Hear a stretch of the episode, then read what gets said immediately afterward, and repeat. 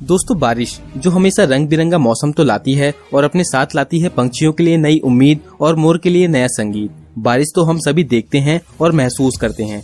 पर आज की इस वीडियो में हम आपको पाँच ऐसी अजीबोगरीब बारिशों के बारे में बताने जा रहे हैं, जिसका एक्सप्लेनेशन एक आम इंसान तो क्या साइंटिस्ट तक नहीं दे पाए। दोस्तों, ये ऐसी बारिश है जो अपने आप में ही अलग है, जिसे आपने मुश्किल ही देखी या सुनी होगी। आज हम आपको ऐसे ही कुछ बारिश के बारे में बताने जा रहे हैं। ब्लड रेन दोस्तों, क्या आपने कभी सुना है लाल रंग की बारिश जिसे हम ब्लड रेन कहते हैं? जी हाँ दोस्तों, ये सुनते ही आपको कुछ अजीब सा महसूस होने लगेगा। आप सभी सोच में पड़ जाएँगे कि ये कैसे पॉसिबल हो सकता है। आसमान से बारिश की जगह ब्लड कैसे गिर सकता है? तो दोस्तों, वैज्ञानिकों ने अपनी तरफ़ से बहुत से तरीके से जाँच करी और वैज्ञानिकों ने बताया कि अगर सच में ये ब्लड रेन है तो इसमें डीएनए ज़रूर होगा। लेकिन जाँच करने के बाद देखा गया कि इसमें कोई भी डीएनए उपलब्ध नहीं है। उसके बाद वैज्ञानिकों ने माना कि ये पॉल्यूशन के कारण हुआ है। दोस्तों, अगर आपको नहीं पता तो मैं आपको बता दूँ कि सन 2001 में ब्लड रेन भारत के केरला राज्य में भी हो रखी है। और ये केवल भारत में ही नहीं, भारत के अलावा कई देशों में होने वाली बारिश है, जिसे वैज्ञानिकों ने पॉल्यूशन का ही कारण बताया है।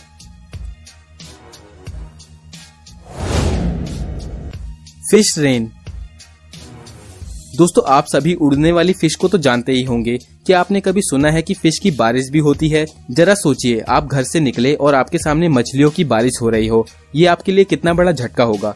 और आप देखोगे कि आपके चारों ओर फ़िश ही फ़िश है। जी हाँ दोस्तों, आज भी दुनिया में ऐसे देश मौजूद हैं जहाँ पे एक से दो बार ये बारिश होती है। माना जाता है कि ये बारिश वाटर स्प्राउट की वजह से होती है। आसान भाषा में बताऊँ तो समुद्री तूफ़ान के कारण होती है। जब टोर्नेडो आता है, तब हवा अपने साथ कुछ फ़िश और फ्रॉग भी ले जाती है। जो कि हवा की स्पीड धीरे होने पर बारिश के साथ बरसने लगते हैं, जिसे फ़िश ट्रेन कहते हैं। हाल ही में ये फ़िश ट्रेन मार्च 2016 को ऑस्ट्रेलिया के विंटन शहर में हुई थी। Spider rain. दोस्तों, अगर हम बात करें स्पाइडर रेन की तो ये नाम सुनते ही आपके मन में हलचल सी होने लगेगी। आप सभी सोच रहे होंगे कि भला इतनी सारी स्पाइडर एक साथ आपके सामने बारिश के रूप में कैसे आने लगेगी? आपको ये बात शायद मज़ाक लगे, पर यह बात बिल्कुल सच है। एक बार ब्राज़ील के एस्पिरिटो सेंटो शहर के रहने वाले जोआ पेड्रो ने यह दृश्य अपनी दादी के खेतों पर जाते हुए देखा और इसे वीडियो में कैद कर लिया। इतनी अजीब घटना को देखने के बाद वैज्ञानिकों ने बताया कि हमें लगता है कि ये मकड़िया बारिश की तरह हमारे सामने आ रही है, पर ऐसा बिल्कुल भी नहीं है। वैज्ञानिकों के अनुसार वो पैराविक्सिया बिट्रीटा प्रजाति की मकड़ी है, जो कि इतना हल्का जाल बुनती है कि उसे इंसानी आँखों से देखना लगभग नामुमकिन हो जाता है। जिसकी वजह से हमें ऐसा लगता है कि वे मकड़ियाँ हवा में तैर रही है।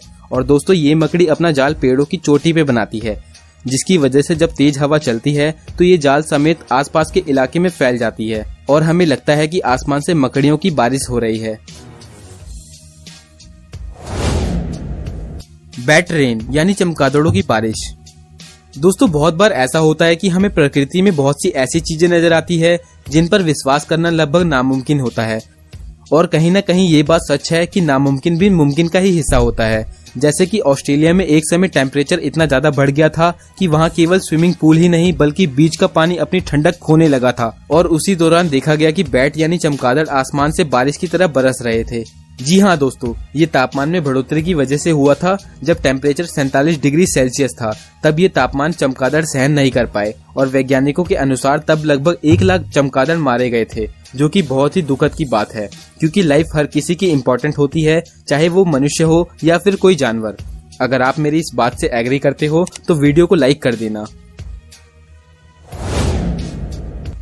वोल्केनो एश रेन दोस्तों, पानी और बर्फ़ से होने वाली बारिश तो आप सभी ने देखी है। क्या आपने कभी देखा या सुना है कि आसमान से राख की बारिश हो रही है? जी हाँ दोस्तों, राख की बारिश। सुनने में थोड़ा अजीब लगता है, पर ये बात सच है कि एक बार 1980 में ईस्ट वॉशिंगटन में अधिकतर लोगों ने ये देखा कि पश्चिम दिशा से घना अंधेरा आ रहा है और बादलों की बहुत तेज गड़गड़ाहट हो रही है। घबराइए मत, इसका कारण कुछ और नहीं, बल्कि ज्वालामुखी का फटना है। जैसे जैसे बादल घने होते गए, वैसे ही राख की बारिश होने लगी और देखते ही देखते चारों तरफ़ चार इंच तक पूरे शहर को रेत ने कवर कर लिया था। और अफसोस की बात तो यह है कि इसके कारण बहुत सा नुकसान भी हुआ था, जैसे कई दिनों तक लोगों को स्किन इरिटेशन होना और आँखों में प्रॉब्लम रहती थी। और इससे केवल मनुष्य का ही नहीं पशु पंछियों का भी बहुत बड़ा नुकसान हुआ था।